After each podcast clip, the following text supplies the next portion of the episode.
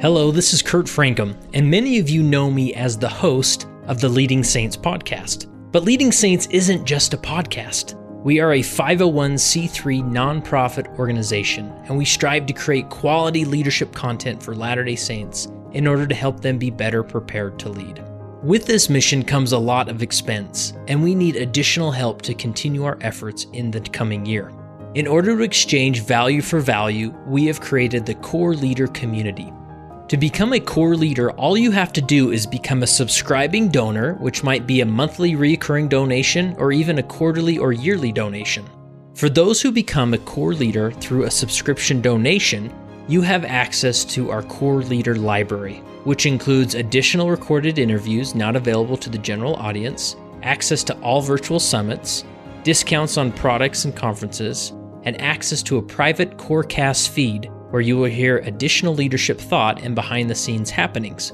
We are a community of leaders making this happen, and we need you a part of this mission. Text the word LEAD to 474747 in order to become a core leader today, or visit leadingsaints.org/donate. Merry Christmas, everyone. This is Kurt Francom with the Leading Saints podcast. I welcome you back to another episode. If you're new to Leading Saints, we are a nonprofit organization that uh, produces this podcast. And our mission is to help Latter day Saints be better prepared to lead. And so, whether you're in a leadership capacity or not, I think you'll find some good content here. Now, we are rounding out the year here with just a few more episodes. In years past, I've actually taken a few weeks off during the uh, holiday season in December, but there's just so many interviews out there and potential interviews. I could literally publish, if there's no limits on life, I could publish one interview every day and still have plenty of content to uh, to go after. But I think many of you would not like that since uh, you'd probably get behind and never get around to the content. So we try and keep it at uh, once a week, and that seems to uh, do us well. But uh, we're just going to plow through to the end of the year. Got some other great interviews uh, coming up, and begins with this one. This is actually a two part interview.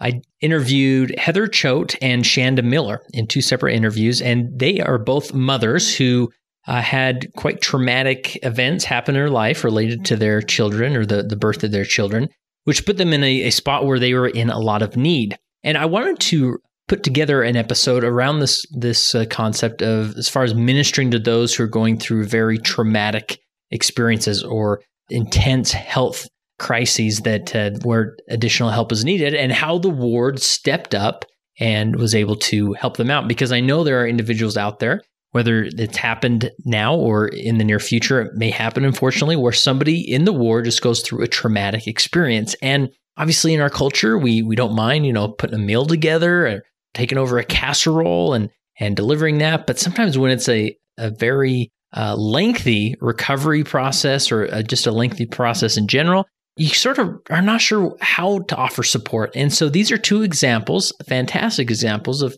how individuals were supported through intense health battles, both uh, either of themselves or of their children. And I want to give a shout out to uh, those individuals down in Pueblo, Colorado.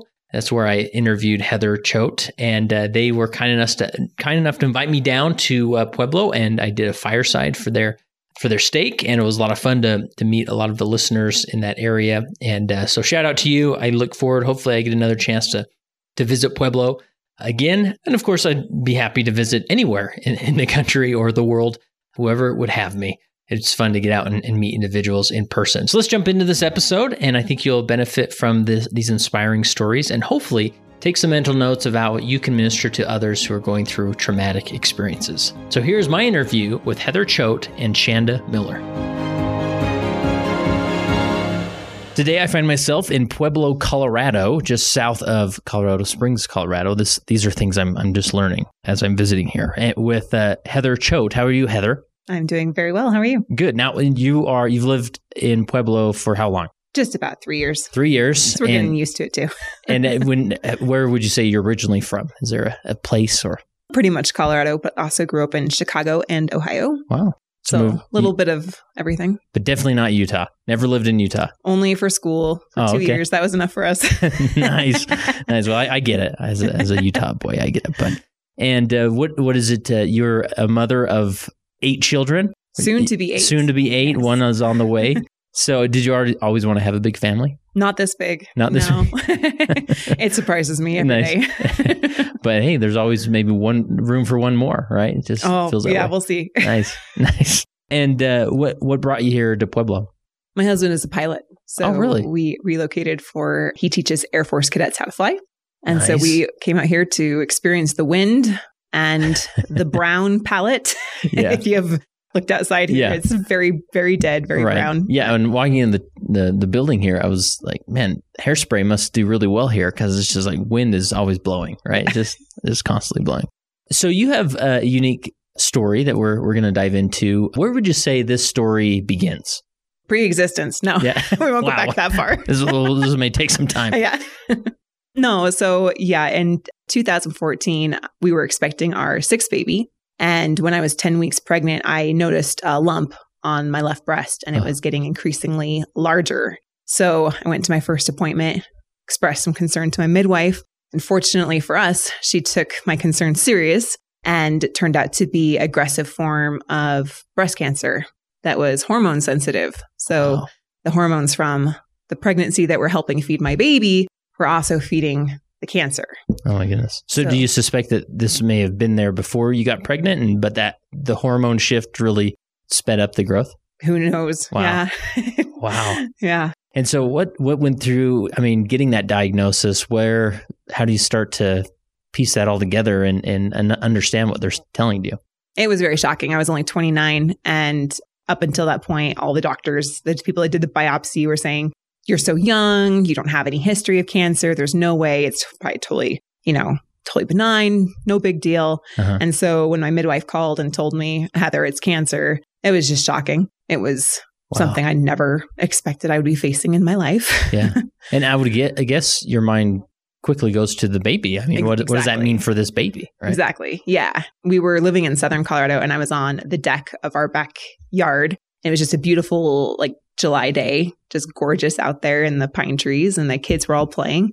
And I just felt like, wow, the world just suddenly crashed down Mhm. around me. And what does this mean, right, for this baby? Because just a few days ago, we were only excited about having a child.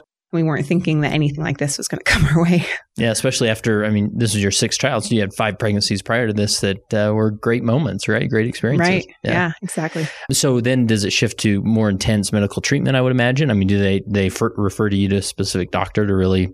Did they want to do surgery regardless if it was cancerous or not? Yeah. So we first met with some experts there in Southern Colorado, and we were told immediately that the first thing we should do is to abort the baby to save my life. And that if we didn't, I was risking my life, and that other cases like this haven't ended well in what they've seen because we need to stop the hormones from the pregnancy that Yeah. are feeding this really aggressive cancer. It already spread to my lymph nodes. And that would just immediately to me wasn't the right option. Yeah. it just didn't resonate with my heart and my soul. And my husband was right on board with that. We prayed about it, of course, and felt, yeah, we're going to keep the baby and we're going to find some way, even though no one there had an option for us, that we would make it through as best as we could. But obviously, having to turn it over to the Lord in, in a very profound and scary way. Yeah. Wow. yeah. Wow. So, and I would imagine uh, from the medical standpoint that uh, the doctors are see that this this tumor is being fed by hormones in your body, so they want to turn those hormones off, and and Yeah. you know stopping the pregnancy would would do that. But did they say if you do keep it, there's some other options, or was it just? I mean, no, there, there, were no, no, options. like We the traditional chemo and things like that is was not an option. Right. No, Wow. we just kept hearing from everyone, every doctor, every specialist. And then through prayer, we considered some different alternative. Yeah. Because And- as far as a traditional medical doctor, they're looking at you and saying, if you keep the child, you will die. I mean, there's just That's that's, what just what's going to happen. You'll both die. die I, I, would, I would assume, right?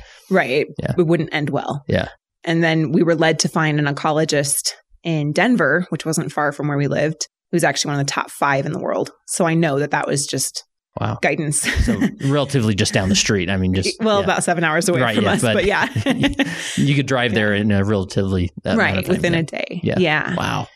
And And, and so uh, they get that oncologist gave you good news or gave you hope, anyways. So she said, you know, for you, I know this is like the end of the world, but I treat young women with cancer all the time, especially pregnant women. And given where you are in this stage, here's what we need to do. And so she outlined a course of chemotherapy that would be safer during pregnancy so that, you know, the placenta helps block it and then doing a complete left mastectomy. So an intense surgery while pregnant, because mm-hmm. those were the things that were needing to happen so that the cancer didn't spread and get too aggressive too fast. Yeah. And then, then we, uh, so we went through that. So I was big pregnant and bald at the same wow. time. wow. Yeah. And I'm just curious, like as you make this decision, you know, to to keep the baby and and see if you can fight the cancer in, in some other way, did as far as just from a spiritual decision, uh, uh, receiving an answer through prayer, I mean, I would imagine from time time you doubted yourself or you thought maybe what am I doing, or did you go back and forth, or was it did you feel pretty certain throughout throughout that experience? No, I felt certain throughout it, and I was hmm. really grateful for that. In fact, yeah. I say it was actually one of the easiest decisions I've ever made. I feel like sometimes some of the smaller, I don't know, should I do this or should I do that? Decisions yeah, yeah. are are harder. But there were definitely moments where I felt like giving up or feeling like I'm not capable of mm-hmm. doing this. It's too much. There's too much fear. There's too much uncertainty. A lot of fears about the baby and being very protective mm-hmm.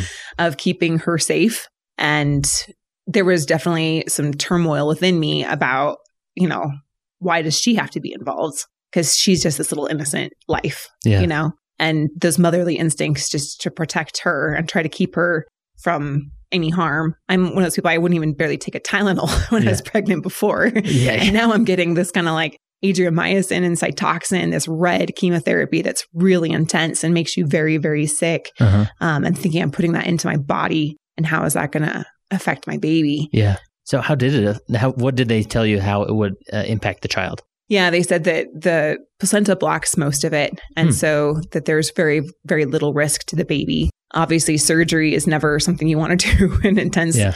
surgery when you're expecting, unless you have to. And yeah. in this case, we felt like we needed to. And I'm glad we did because the cancer was still active when they actually did that surgery. And I remember probably the maybe the most faith promoting, but also the hardest moment because those always go hand in hand, right? Yeah, it's yeah. always the hardest moments that are then the most faith promoting was being wheeled back into surgery at 28 weeks pregnant. I just gone through the four rounds of chemotherapy and I couldn't be with my husband. he couldn't go with me back there, obviously. And so that moment of just feeling, you know, like I'm on my own and calling out to Heavenly Father to feel his love and feeling the Savior's love. And in some way, I felt a little bit of a kinship to Moses' mother, hmm. which I'd never really thought of that before, but how she had to let her baby go and put her child into the hands of the Lord and put even her child into dangerous circumstances, putting him onto the Nile River. you know, there's yeah. crocodiles and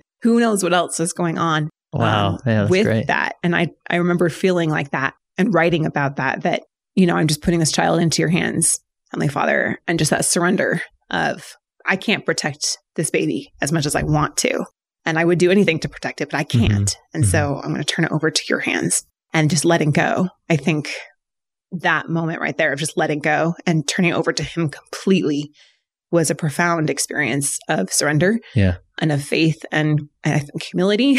Wow.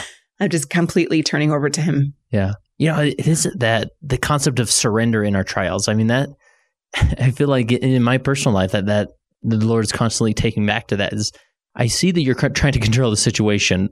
You can't, so just give it to me, right? And that there we, there's such a bond that we build with our Savior when we get in that state, and, and it's not easy. I mean, there's a journey there, but it's a journey that the Lord takes us on that it's beautiful, right? Yeah, and we find just that peace and that comfort. Yeah, and it's just like, okay, well, whatever it is, it is, and yeah. and I'll be okay. And it's yeah, so right. did they did they ever consider like if your baby's at 28 weeks, uh, I mean a viable pregnancy, I mean that's still pretty early. Did they consider taking the baby early and and handling Only that? They had to. Only they, they were monitoring. To. The okay. whole team was monitoring gotcha. the baby the entire time. So as long as the treatment and such wasn't impacting the child, they felt, you know, obviously that's the best place for it to be right. is, uh, in the uterus and, and growing yeah. that way. So, um, Interesting. So, uh, 28 weeks you're willed in, and uh, for this intense sur- surgery, and uh, and then you wake up. Yeah. And what do you remember from from that point? I'd asked my husband beforehand that just to put my hand on my belly because I wanted to know. I mean, that would be as a parent, we don't even know like if she would be born, because neither of us would actually be conscious or there. Yeah. And so just to give me that assurance as I'm kind of waking up that the baby's there. Yeah. Uh, and so that's the first thing I recognized and feeling that immense relief like, oh, okay. She Yeah. made it through okay. I made it through okay. We're all good. Yeah.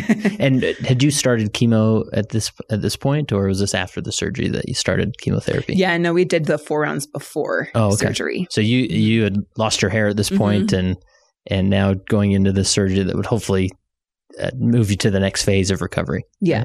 Wow. Yeah. I actually Um, got whistled at when I was bald and pregnant. Oh, you did?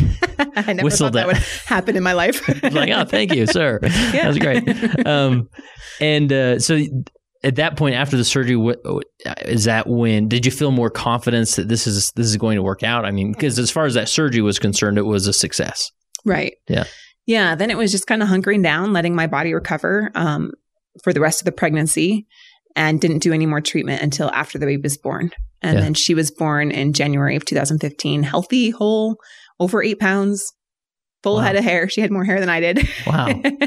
and uh, now she's a spunky, vivacious four year old Yeah. that will tell you off if you make her mad. yeah. And so I was just going to mention I have a four year old that was born in January of 2015. So Okay. Yeah. I w- I know that phase, and uh, spunky is is a good good term to to use there. So from that point, then you were able to finish the pregnancy, and now you had this child, but you still had recovery a- ahead of you, right? I mean, you, now you had to Yeah. stick around for this child, right? Yeah. Then actually treatment got really intense after that. Um, Yeah. Six days after I went back in for surgery and then went back in for chemotherapy six weeks after her birth. That was more intense Yeah. uh, physically for me and draining. Um, and I think this is the part where it, the, the ward and the support from the leadership really came into play. Um, because I had a newborn Yeah. and we had five other children Uh-huh. and I'm going through intense chemotherapy and followed that in the summer by radiation and more chemotherapy that lasted a total of about three years. Yeah. Um, and so there were just incredible miracles at one of the most challenging moments in, you know, my life or my husband's life as we had to try to manage Yeah. having a young family and responsibilities with this really intense, you know, cancer that we didn't expect. We never would have planned on having that, Yeah. you know. Yeah, and uh, obviously it's more than just bringing a few meals over for you know the new baby in the ward. Uh, you know, bring the family a few meals and calling you good. I mean, this was maybe some extra support, and I want to kind of jump into that because I think there are leaders out there, um, Relief Society presidencies that you know there's someone in the ward that faces such a traumatic experience in whether it's health or or others that it's sort of intimidating to even approach that and ask if you can help because there's so much so many miracles needed in these situations that I mean is a casserole really going to make a difference? Is a visit really going to make a difference right? And of course we still do those things but Mhm. you just feel so bad leaving and and sort of uh, abandoning this person in this in this thick trial. So I'm just curious like what stories moments or what principles could you teach other leaders if they do have somebody in their ward that's in this intense mm-hmm. intense stage Yeah. For myself, I can totally relate to that feeling of, oh my goodness, I don't know what to do. And it's really uncomfortable. And I could sense that from some people. My husband's a joker, so he always helps break the ice Oh, about yeah. things and would like rub my bald head in church and, you know, I don't know, try to make it approachable, I guess. So that helped. But I was a more independent kind of personality. And I'm always the one that I feel like I should be the one serving. I should be the one right yeah. bringing the dinners and and doing these things and I'm not the one that really needs help. So to have that completely reversed was challenging and very humbling and it helped me realize that you know our savior wasn't just the one that was always serving others. He allowed people to serve him. Yeah. You know, they, they washed his feet and they anointed his head and there were women and and men that tended to his you know his clothing and his meals and you know he allowed people to serve him. It wasn't just the other way around. And so that was a profound awakening moment for me to realize that it goes both ways and I need to have that valve open. But as far as leadership goes, I think when you feel that fear of I don't know what to do, and there's just uncomfortableness about intensity of emotions too, our, maybe our natural inclination is not know what to do, so we don't do anything. And just really be aware of where that's coming from, whether that's coming from our own insecurity or if it's even coming from, you know, the adversary trying to prevent us from really understanding someone. But I found that just for myself, when I ask Heavenly Father, what can I do? What do they really need? Or I ask them, you know, I genuinely want to help you. I, I really care about you. Then the answers always come. And for me, that looked like Relief Society and ministering sisters that not only brought meals, which was needed, yeah, because after surgery and all those things, it was definitely needed. But they arranged someone to come clean my house every single week for months because I was too sick to do that. And they came and watched my children sometimes when it was too hard. And so it was kind of a combination of me being humble enough to say what I really need and allow them to help instead of being resistant or thinking, oh no, I can I can clean my toilets myself. I've yeah, always right. done that. I don't need I'm not that kind of person. I don't know. Yeah, yeah. The stigma I had to get over my own mind. And to see the joy that it gave them helps me realize that it was okay. Yeah. this is actually blessing us both. And then the the the priesthood side of giving blessings and being available to help with the children, take my sons to events if they needed to, if my husband wasn't a- available. And then even our, our bishop of truly seeing what we needed. My husband did struggle with knowing how to run his business that he owned hmm. at the time and provide financially, which is his job, you know, yeah. that's like that's his role. And then being there for me with this newborn. And our bishop really gave the openness, just the option to him to say, Hey, you know, if you need financial help, you need to be with your wife right now. We will support you in that and we will make that happen. And that helped take some of the burden and pressure off my husband and some of that feeling of guilt about not, you know, he didn't work for about four months and he was there for me and the baby when we needed it the most. And I think the ward really recognized that us as a family, like that was the most important thing was that we needed to be there together. And so they just basically opened up their, their hearts, their time, you know, the ward budget even, yeah. you know, to make sure that that happened because that was the most needed. Yeah. Thing yeah, for us. You talk about, you know, getting over those stigmas even from the the male perspective, I mean, a, a man who really probably pr- prided himself in providing for the family, and now that's got really complicated, right? No fault to him or, or anybody. And to have a bishop just say to them, "Hey, you understand that you're not going to lose anything. Like we're we've got your back, you know, yeah. financially." And uh, and I know every member in the church would more be happy to hear that the fast offering funds are using for are being used for the family like yours who's going through so much. And so but nonetheless, there's sort of this, I would imagine, this humbling process for your husband of saying, like, okay, you know, I'll I'll let you serve me. Mm-hmm. And that, that was probably difficult, right? Yeah. Any other stories or anecdotes that come that come to, mind that really make that moment memorable, that really uplifted you, sustained you in this dark moment of, of your recovery? It's an interesting one. It's a one I actually don't have a memory of, and I'll, I'll share why this okay. one stands out the most. So when my my daughter Kiri was born, the one that I was going through cancer with, we actually all had influenza. It was back in 2015 when it was really an intense uh, version that uh-huh. came through. And my kids all got it. My husband got it and I got it. So I was not only, I went into labor with a fever of 103. It oh. was just, I, it oh was just in, incredible. My husband had a sinus infection and double ear infection and all my kids were very, very, very sick at home. And so I don't even remember this moment, but I had one of the sweet sisters who told me that she loved snuggling my 17 month old Naomi when she was sick. So she was at my home and I didn't even know this. Huh. This is why it stands out to me. These angels on, on heaven, right? Angels yeah. in earth, sorry, yeah. in heaven and on earth. And she held my little one and a half year old for hours.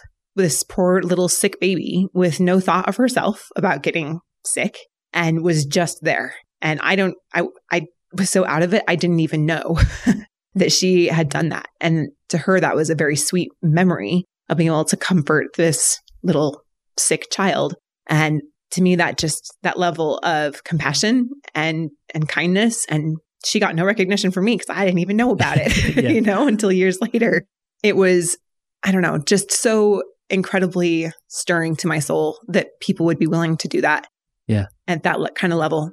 Yeah. And all hours of the night, all hours of the day, simply just there and giving of their time and, and their help as much as they could. Yeah. And it really is just in in the little things. I mean, not that I want to equate that to a little thing, but I mean, just having somebody to sit with your sick daughter because you were you weren't available to do that, and that goes a long way for that that sick daughter, for, you know, for any any child.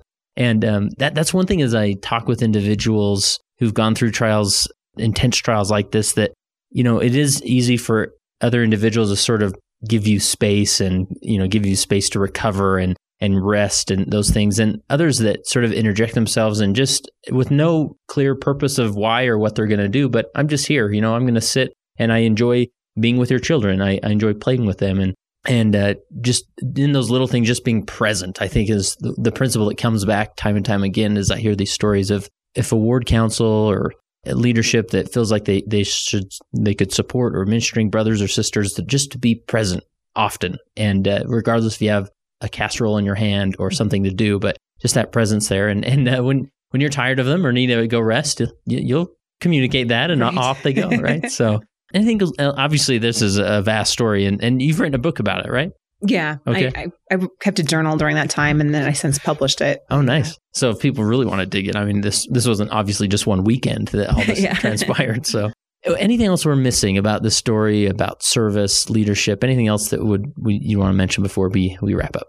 I just feel like, and we hear this all the time, but it really is where it comes from. It's just listening to the spirit, letting it guide you and that love that our Heavenly Father has for us can be, if the word is transmuted, but, you know, brought to us through the Spirit and it will guide us and help us know how to comfort others, how to humble ourselves to be comforted. Mm-hmm. and will provide what is needed because he's very aware of us and he loves us in our good moments, in our comfortable moments, and in our hardest, darkest moments as yeah. well.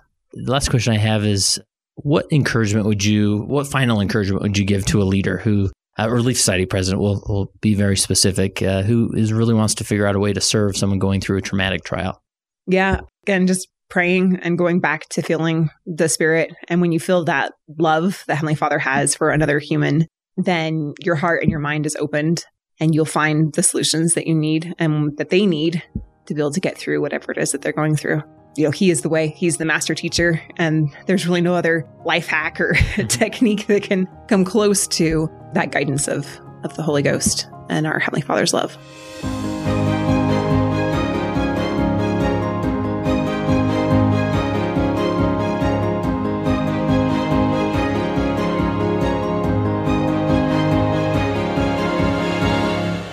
Today, I have an old friend in my in my presence. Not because you're old, Shanda. It's because we go way back to the Lee ward. Shanda Miller. She was uh, one of one of the many f- in the Lee ward where I was bishop. And uh, so, how was it with me as bishop? I mean, be honest. It okay? was awesome. Oh, go on, go no, on. it was true. no, it was, it was a fun time. I think it was. You were like our family. We're all sort of just these young families. Uh, mm-hmm. I don't. Both of us started out in that ward without kids. Yep. And uh, we were asked to do things that uh, were beyond our our ability at times. Beyond seemed, our right? ability, yes. uh, I think your husband Chris was he was uh was he my clerk or maybe a different I think he, he was. He, he, sort of moved through a lot of those callings. He but, did. Yeah. yeah. he did. And I see that the Lee Ward is, and many of those inner city wards is sort of, they prepare some younger people to hopefully serve in more dynamic responsibilities in the future. So I'm sure you'll have many more to, I'm in. sure. so uh, obviously, I, I know a little bit about you, but just to put you into context, uh, just give us a brief explanation of your background, who you are, and. Okay, well, I grew up in a little town in Utah, Brigham City, Utah. Served a mission in Chicago. My husband and I have been married for 13 years now. We've got three kids and just living life. Yeah. Yeah. Good. And, and, and you, uh, we, have been married almost 14 years. So we're sort of on the same uh, plan here. But just like we did, we had a lot of fertility issues and things. And that was, yep. uh, it seemed like a lot in that ward. And maybe just because I was bishop, I knew of everybody who's having some of those it struggles. It seemed like there were quite a few yeah. though. Yeah. We had six years of infertility. Nice. Then finally, baby comes through various fertility options, right? we right? had, yep, IVF. So both of our pregnancies were through in vitro fertilization. And that's when Lila came. Yep, right? Lila came. And you had her right as you were leaving the ward, right? Yeah, we left when I was eight months pregnant. Oh, wow. I don't recommend moving when you're eight months pregnant. Noted. And uh, how old is Lila now? She's five. Oh, that's great. Yeah. And then was it did that struggle to have kids continue after Lila? It did. So we had a failed cycle in between Lila and the mm. twins, and then we got pregnant with the twins the next time. And with IVF, and they were IVF yep, babies, all right? IVF, and yep. that's it increases the odds of multiple It of pregnancies, does. right? It does increase the odds. In fact, I hear now that they are only implanting one embryo at a time Oh, really? to try to decrease that. Too many reality shows with I guess. babies or something. That's cool. So, uh, so you found out you were. What did you think when you found out you're having twins? I mean, was it? We were thrilled. Yeah. We wanted twins with Lila, actually, when the first time we got pregnant. I mean, we didn't know what we didn't know at that point, And we thought, well, whatever. Let's Mhm. just jump into it and get this done. And so we were really excited when we found out we were having twins. Yeah. Like a dream come true. And then uh, at some point during the pregnancy, there's a surprise, and it sort of takes a turn that's now impacting your life to this day. Maybe elaborate on that story. Okay. Yeah, I would love to. So we did, we were pregnant with twins and everything was totally normal. All of my appointments were going well. Nothing seemed out of the ordinary at all. And when I was, so 23 and three weeks pregnant, which is not quite age of viability, I started bleeding and I started having labor pains and I was telling myself that I wasn't having labor pains, Mhm. but we went to OB emergency just to be Yeah, safe. Sure. And when we got there, they told me that I was dilated to a 6 Hmm.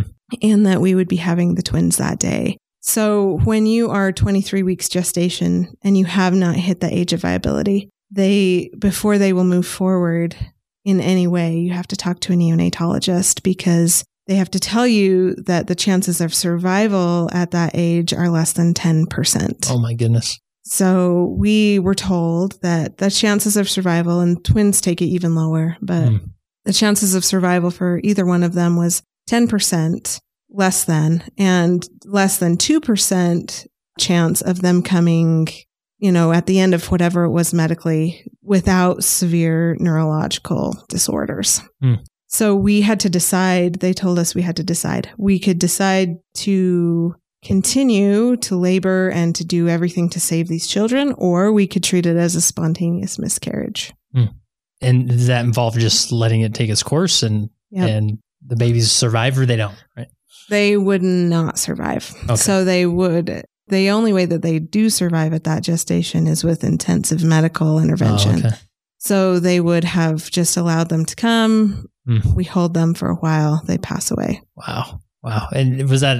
I mean, It was, what, what goes through your mind in those those processes? I mean, well, I don't know. I don't know because it almost was, it was traumatic. Mhm. There's not really another word for it. it. We were kind of in shock. And of course, we didn't question which way we were going to go. We, we immediately knew we were going to fight for their lives, that they, they needed to have a chance. We had already fought so hard to get pregnant. mhm. so many years of infertility. So for us, it really wasn't a, I mean, it was a choice, obviously, but it didn't feel like a choice to us. It was the only course of action for us Yeah. to move forward. Yeah. And then they they come pretty quick, or is So they were, we, they told us that we were going to have the babies that day. But I feel really strongly that when we chose life, that's when the miracles started happening. And they were able to stay in until exactly 24 weeks gestation. So 24 and 0, that's 16 weeks early for you listeners who may not know. And so that's four months. Yeah. it's crazy. But then we had, I started going into active labor again, and they took me in for an emergency C section because that was the best chance of survival for both babies. So I had an emergency C section. I was not able to even see either one of them Hmm. Before they took them immediately to the NICU. They passed them through the window. And so Savannah, five days after she was born, was transferred to Primary Children's Hospital for a surgery. She had her first surgery at five days old, and Memphis was transferred two weeks after he was born for the same surgery. Hmm. and when when did you get to see him? So, because I had a C section, I could not see them for two days Wow. after they were born. long two days. I It was a very long two days, and it was a really difficult two days because I think that there is a, I don't know, human reaction at times to where if we don't know what's going to happen, we had been told so many terrible statistics. I didn't know that I was ever going to see them alive. Mm. And so there was this struggle between do I attach or do I not? Oh yeah. How much do I protect myself yeah. here? Yeah. And so it was almost good that I had that two days. It was incredibly long. It was excruciating, but it was really nice to have that time to kind of get my head straight. And no, we're fighting for their lives. That's always been the choice. I'm their mom. We love them with all our hearts. We just have to go forward. Yeah. So, Yeah. So, and I don't want to. Uh, we'll speed up the story a little bit. The timeline because there could be a Savannah Memphis podcast about Oh, yes, every day of their life, right? Yeah. So maybe just take us. Uh, just because spoiler alert, that they're alive and well today Yep. at, at two and a half Yep. years old. Two and a half. Good. So uh, maybe take us up to today as far as some big mile markers that, that took place. So big mile markers, they are alive and well, which is great. They have had so Memphis spent 8 months at Primary Children's Hospital and Savannah spent 7 and Savannah has had 12 surgeries up to date. Uh, Memphis is having his 11th on Thursday. So we have we are still very involved with the hospital. We have six or seven specialists each that we follow with. And we have many different therapies. Memphis is deaf and he's considered blind, although he's not quite blind Hmm. yet. We're hoping he doesn't get to that point. Hmm. Both of them have cerebral palsy and Savannah has hydrocephalus and a shunt. So we have a lot going on, but life's good. Yeah, and so with cerebral palsy, I, I interacted with a few individuals with they've been diagnosed with cerebral palsy. A lot of times they mentally they develop normally, Yeah. but physically the limitations are obviously if if they're deaf, they're, that's going to limit their progress mm-hmm. in, in learning and so forth. But is that what you understand that mentally they're very typical two and a half year olds, well, They- all, all considering? They are not typical. Okay. They're severely delayed. Hmm. They're probably about a year delayed in their development. And their growth is, of course, really delayed as well. Yeah. They were in the hospital for a really long time Hmm. and they were born at a pound and a half Yeah. each. So Yeah. they have a lot of making up to do still. But we are hoping that they will get to that point. It seems perhaps a little less likely as time goes on that they'll totally typically develop, but we've been told that a lot of things wouldn't happen that have been happening. So we're just Yeah. moving forward. Yeah, when these situations, I mean, in the, in the long term and with hindsight in the future, you really you realize that you know they how much they can develop beyond what you may have expected, right? Even with these limitations, physical limitations. Yeah, we were told that Savannah would never walk, that she would never talk, that she would probably be in a vegetative state. Hmm. And we, she's not walking. So she does have a walker and braces that help her get around. Wow, that's great. But she is starting to talk. So we, I mean, and she's very social and interacts just like a, you know, Yeah. she just wants to play and have Yeah. fun. So we just leave all that stuff behind and just move forward. So did, did they ever get to a point where doctors can confidently say that you know that regardless of their limitations, they will grow and develop. They're not going to have you know you're not constantly worrying if they're going to pass or take a turn for the worse, right? Or is that hard to say day to day? It's hard to say. Wow. They have a lot of complications still. I mean, we're Wow. definitely past the point of are they going to live or are they going to die? Yeah, Thank goodness. But it's hard for them to say. Yeah. Nobody will even say anything. Yeah. And we we have to just leave that aside. We can't even think about it. We just move forward. I mean, you just live day to day on faith. I mean, Right. which we all do to some extent, but it's never like staring us in the face like that. Is, is a lot of the time. Well, I mean, even though it is staring us in the face, you get to a place that it's normal. Yeah, You can't live in a place where it's like hyper, you're hyper aware of it all the Yeah. time. It's too stressful. Yeah. So your brain kind of normalizes whatever it is that Mhm. you're, whatever it is you're dealing Nice. with. Well, for the purpose of, of this episode, I wanted to, you know, I was intrigued by your story, and I've been, uh, you, you set up, I think early on, you set up a Facebook page uh, Mhm. where we could follow the, Yeah. what, what's it called? Like the It's adventures of, The Adventures of Memphis and Savannah. and yeah. adventures it has been, right? Yes.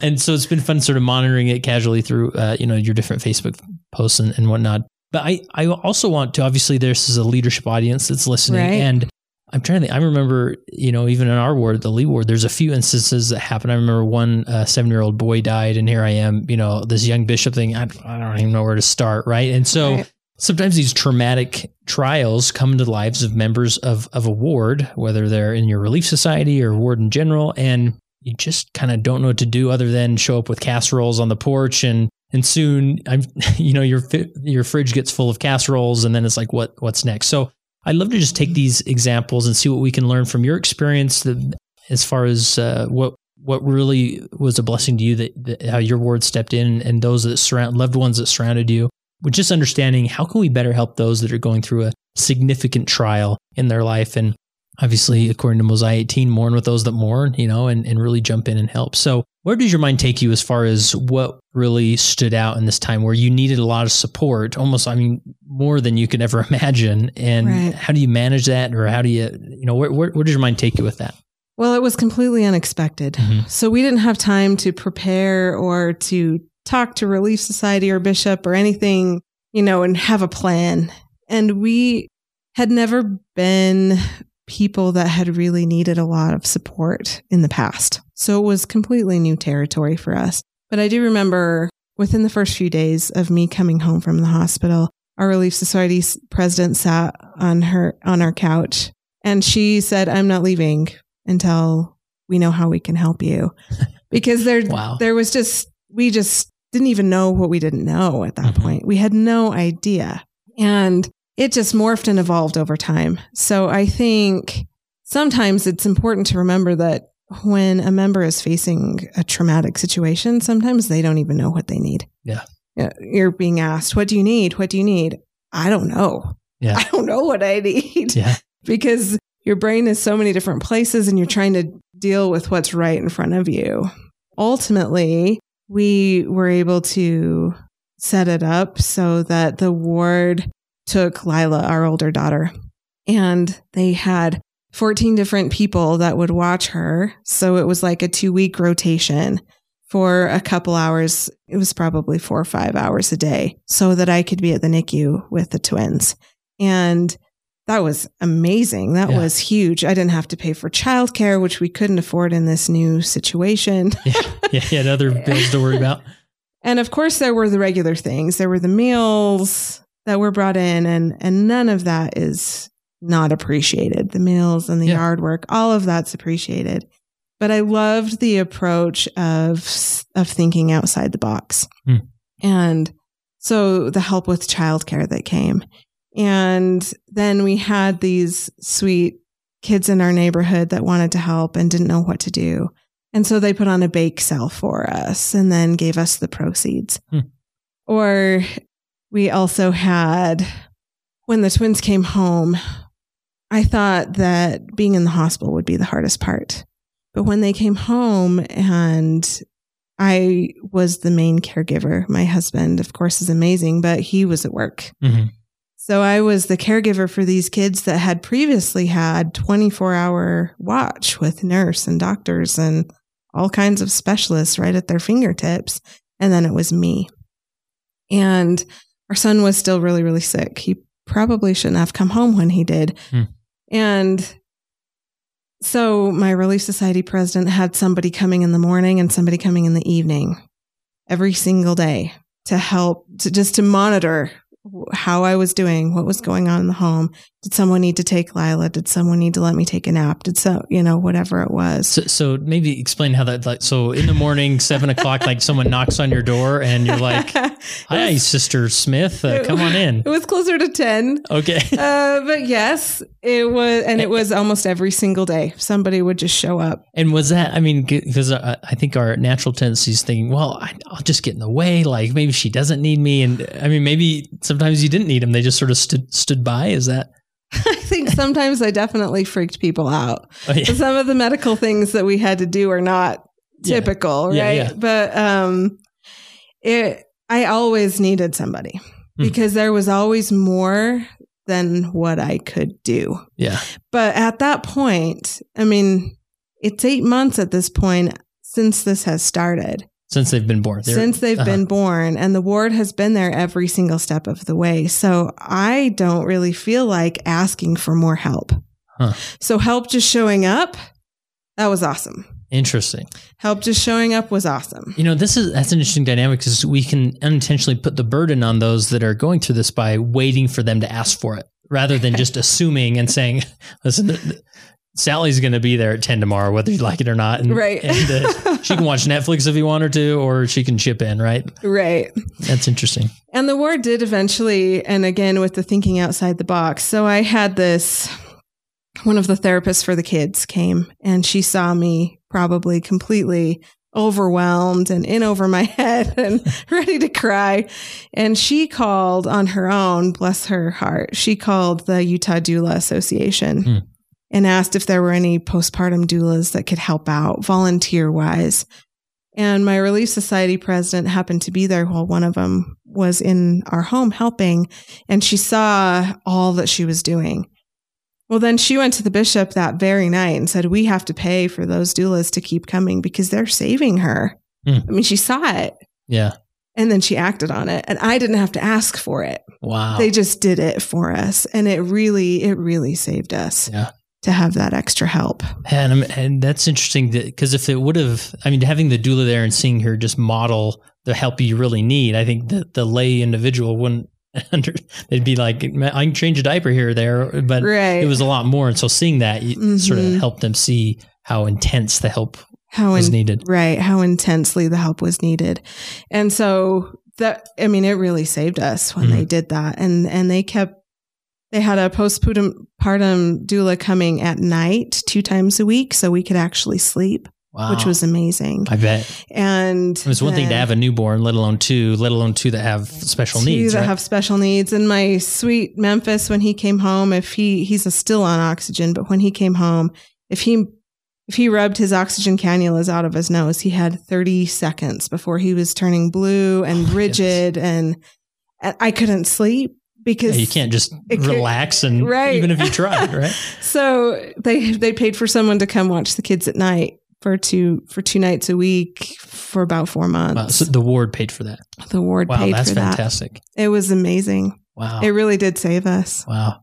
Anything else as far as that initial stage of where there's sort of this s- stage you go through where the ward is trying to figure out how to help, right? Because they could come to you and say, well, you know, how can we help? And, or what do you need? And at the end of the day, what you need is two healthy kids, right? Right. They can't do that. uh, anything else as far as just understanding, discovering what it is you need? I think just being open to um kind of moving along with us, I guess. Our Mhm. needs changed and and we didn't know at the beginning.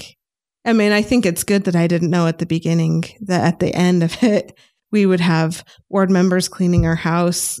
They fed us for over a year. They Wow. fed us. so you never had to cook a meal for you. yeah, well, we did, but I mean, they really took care of Yeah. us. And when we were in the hospital, it was gift cards because we weren't eating at home. We were grabbing whatever was in between us and the hospital. Yeah. And they just took care of us. Yeah. So I think just being aware. And I think what helped us is that our Relief Society president was literally in our space all the time. She was just there and she could observe what we needed, even if we couldn't put a voice to it. Hmm. So she could see it. And, Oh, when- now they need this. like she was just now constantly checking in. I mean, what did that yeah, look like? she was at our house probably at least once a month or once a week for months. Hmm. She would just stop by, usually with a mail, but she would just stop by And just hang How's out it for a little bit, going? yeah. Hang out for a while. And I think one of the key things with that was that she would sincerely talk to us. It wasn't just a checking into what else do you need. It was Mm. how can we really help you? What is it you really need? And there was so much sincerity that we knew we weren't a project. That can be a really difficult Yeah, line, tough. Yeah, right? that's tough. Especially with long term care that the ward was doing for us. That not feeling like a project, I think, comes from those kinds of conversations, from the sincere checking in and how are you? Yeah. And what do you need? Yeah, and I think a lot of that goes back to the just this feeling of I can see a very well-meaning Relief Society president maybe stop by, check in, and want to kind of get out of your hair, right? Like, Mm-hmm. okay, everything's good here. Well, I'll be back tomorrow, but just to take a breath, sit down on the couch, and just have a Uh-huh. conversation. That maybe helps avoid this feeling of, all right, you know, just give me your checklist because you're our project and we're gonna serve you, right? But Right. to, but really have a personal connection there for a moment. right? Yeah. And I think the personal connection is almost as important as all of the service that we received Mm. because I needed those check ins and so did Chris. He needed people in his elders quorum to pull him aside and be like, okay, how are you really? But what's really going on? And how are you feeling? And I needed people in Relief Society to do the same. How are the kids? Tell me about it. What's going on? What's stressing you this week? What do you need help with right now? Not long term, not overall, but what do you need help with this week? What's hard this week? What's Mm. hard today? That kind of conversation. Wow, that's those are fantastic questions of just to really dig in a little bit deeper, get through that superficial layer of how are you, right? Because that's Mhm. not that's not far enough. Right. No, it's not. And it's too easy to say fine or good or it's hard right now, but it'll be okay or whatever Mhm. it is. It's Mhm. too easy to say that. Yeah. That's we're all programmed to kind of Yeah. say that. Did you find you, you get to a point where you're just tired of asking for help, even though you know you need it? Like, explain that. Like, what does that feel like? Yes, absolutely. Or when when the ward would show up and they wouldn't even ask us anymore, they would just start assigning people to take over our yard. Hmm. And we'd get a knock on the door and Oh, can I get the key to your shed so I can get your lawnmower out? Oh, they're here again to do this for. I mean, it's not. You're grateful. we're so but grateful for it, Yeah. but oh my gosh, are we After- ever going to not need right. this help? after eight, nine months, you're thinking, right? Are we ever going to be okay again? Mhm. Just us. Yeah, it gets really difficult. Mhm. And I think that's where almost inspiration comes in. I will say inspiration because there were a lot of things that we never asked for that were not on the beaten path of meals and yard work and, and that kind of thing, where people just showed up and did things that really were powerful for us, Mm. but are not on the typical checklist. Yeah. And so I think that often we sometimes get these ideas. I can't remember the story of the homemade bread from so many conferences ago, right? Mhm. Drive clear out of your way to deliver this loaf of homemade bread, that kind of idea. If you've got that inspiration, if you've got a feeling that you should do something, even if it feels weird, Mhm. you probably should do it. Yeah. That's probably what they need. Wow, wow. So what what else are we missing with the story? I mean, I, I I'm I'm curious, and maybe I don't know if you have too many insights on this as far as just how the ward went about organizing this. Like, was it they pass around the list in Relief Society, or Yeah. I mean, what role did your ministering brothers or sisters play? Anything like that? That as far as the facilitating and organizing on the ward side. They did have lists that they passed around. I know Relief Society and Elders Quorum for different things that we needed meals and watching the kids or, or coming in and helping. And I have to say, it was a little awkward sitting in Relief Society, getting a list passed to me. How can you help Shanda today? Oh, wow. Yeah. and then passing it on. um, But we definitely, they definitely had lists. I know that ward council, we were a huge topic for a long time. And frankly, we, we still are. hmm Even just this week, our family got, this last week, our family got hit with the norovirus and we were all sick. Oh, and, no. and here they come from the ward Christmas party with soup and bread rolls and all kinds of stuff. And here you guys need this. And holy cow. okay. Yeah.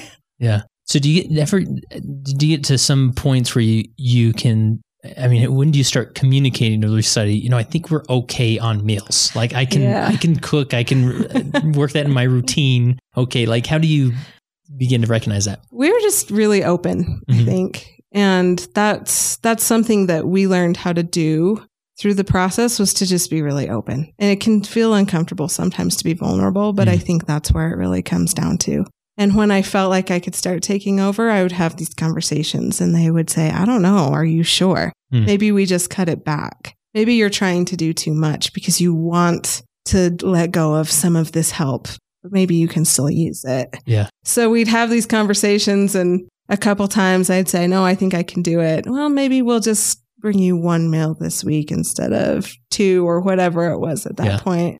Just really open communication. Yeah. yeah I think that's, uh, establishing that early is probably so important that of having a relief society president that you're comfortable with that you can be straight with right saying listen I really appreciate this but I don't think we need it and then she can come back at you well I think you do okay let's negotiate that a minute and figure out how we can help. And then, you know, I just, I don't think the Relief Society things are forever going to help you. I mean, No. maybe as they are currently or as they were early on, but uh, naturally these these conversations come up with that open communication. Right. And even still, I'm, I mean, even still, when we have surgery weeks or something, Mhm. we'll get a call or somebody will come into the house and they'll say, okay, so we know this week is going to be tough because you've got this surgery happening or this procedure or whatever it is. And how can we help this week? Mhm. It almost goes back to that same thing. What's tough this week? What can we do this week? Yeah. And at some point, Chris and I wanted to start giving back. Yeah. You know, we we're like, wow, okay, too much receiving. We need to give something. And the thing is, we couldn't do it through the same ways. We're we're we're barely getting dinner on our own table. We can't necessarily take meals in or that kind of thing. But I think in just allowing us to share what it is that we've been learning and to to talk to people and I think this is where the vulnerability and openness really comes in. Maybe I can't cook a meal once a week for this family that really needs it, but can I talk to them on the phone? Yeah, I can do that. Hmm. Can I can I coach them through the hard times that I've just been through Hmm. as they face their own? Yeah. Yeah, I can do that. And I love to do that. And that's something that I can do. So I think utilizing us in ways that we can be used, again, even if it's outside the box, like, could you just call this sister and talk to her because maybe she's really having a hard time and your perspective could help her? Yeah. That kind of thing. I love that. I remember, especially in the Lee ward where we uh, served together, that there was so much of this. Oh, what do you call it? Like service fatigue, or like because that it was an Mhm. inner city ward. There's some individuals in that ward that just needed a lot of help, Right. and I could like it was like clockwork. Every new relief society president, you were a counselor, and many of them would come in and just break down because they're, Uh-huh. they're just so overwhelmed with all Right. that's that's needed. But on the other side, you can kind of get this receiving fatigue. Like the Mhm. service is great, but I just where can I give back, right? Right. And- what and can so- I do? I've got to do Yeah. something. And so it sounds like Mhm. having the leadership be proactive and finding ways for you to serve, even if it's a phone call, even if it's something you do at home, that that went a long way for you. Yeah, it really did. Wow. It really meant a lot to be able to give back somehow. Yeah. It didn't have to be in huge ways, but to know we were being called on to give back a little bit the, in the ways that we could. it really means a lot. And and ultimately I think that when we can be open uh, and we boy did we learn and I felt like we were pretty open people before, but Mhm. boy did we learn to be just open book in this situation. And I can't even describe the amount of unity that came from that. I bet. Wow. I mean, I am. We are never moving out of that ward. We we love them. We love them with everything because they just they constantly gave to us, and they still are. Yeah. And as we can give back in the ways that we can, it just it, our hearts are knit. Wow. We're there forever. Wow, that's and that's and that's uh, oftentimes you know as we as I am in the leadership world as it relates to the church and we talk about different concepts. A lot of these quorums and relief societies go back to you know how can be we be more unified and service is such a valid or a, a, a uh, important factor in unifying a group is where can you serve? You know, you may not have a family in your ward going through s- such a traumatic event, but there's somewhere you could serve, right? That's really making a difference. Right. You know? Well, and I think along with that service, we can't serve people we don't know are hurting, right? Yeah. And a lot of people try to bear it silently and bravely by themselves. But when you let other people in, that really allows for that unity to build Mm. in ways that it just can't otherwise. Yeah. Because you get that interdependence, I think. Yeah, for sure. What else are we missing? Any other point or story or thought that, that have we we covered the general? I mean, obviously this is a day to day. You're going to write uh, write all sorts of books about these times, but I I don't know. I feel like I cover it? I think that's pretty well covered. Okay. Yeah. So, any um, as as we wrap up, what any final encouragement you have as far as if you're standing room a room full of leaders that have a, a family or somebody in their ward, what's the general encouragement that you'd give to them? I think my general encouragement is to just sit down with them and as much as they will let you, just talk, talk to them. Mhm. Be real, encouraging, but don't just get a checklist. Check in on them and and really just get in there. Uh, uh, that's what that's what they did with us, and I feel like that's really what made the difference. Is they just kind of showed up and they sat there through the different medical things that we had to do and they watched the kids through the different things that we had to do and they just saw with their eyes what the day to day was. Yeah. One more question I have, and this isn't a fair question because I'm bringing Savannah and Memphis into it. But uh, as you look back, and even even uh, Lila, as you look back at your the time and focus and love you've given those kids uh, during this traumatic time, which obviously has been even more traumatic for them. How has that made you a better disciple of Jesus Christ? Oh, well, I thought that I knew Christ before this situation happened. And I think that I did, but the Christ that I know now and the Heavenly Father that I know now are so much more real than who I knew then, maybe who I had allowed myself to know. And as I have let a lot of the things, facade of control, and so many other things that I carried melt away, and I could actually see them there in front of me and, and caring for my kids when I couldn't even touch them or hold them. And, and they were, they knew nothing of this life but pain. But I knew that I could trust that it was all for a reason. As I gained understanding and insight into who they are through this experience, it's forever changed me. I just can't go back from that. That concludes my interview with Heather Choate and Shanda Miller. I sure appreciate them uh, sharing such a vulnerable part of their their past and such traumatic experiences. But uh, nonetheless, I hope it blessed the lives of those listening. That maybe you some inspirations and ideas came to mind of how you can maybe serve and minister to those that are going through a difficult time, and even those that maybe aren't going through a time so traumatic, but maybe you could still do something for them, be more present in their life and visit more often and, and just be more relaxed and intentional in the ways that you minister. And uh, before I sign off, I want to uh, give a shout out to uh, my friend Mark Matheson, who he's a former guest of the podcast, and he's done so much for the Leading Saints organization.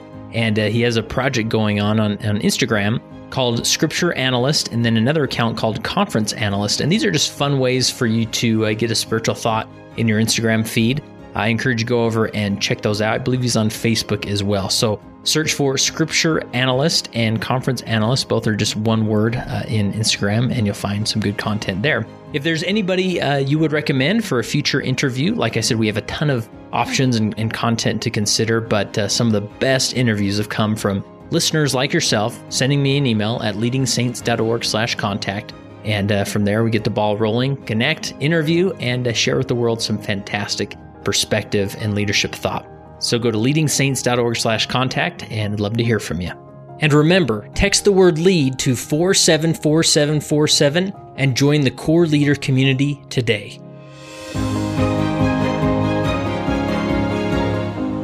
It came as a result of the position of leadership which was imposed upon us by the God of heaven who brought forth a restoration of the gospel of Jesus Christ.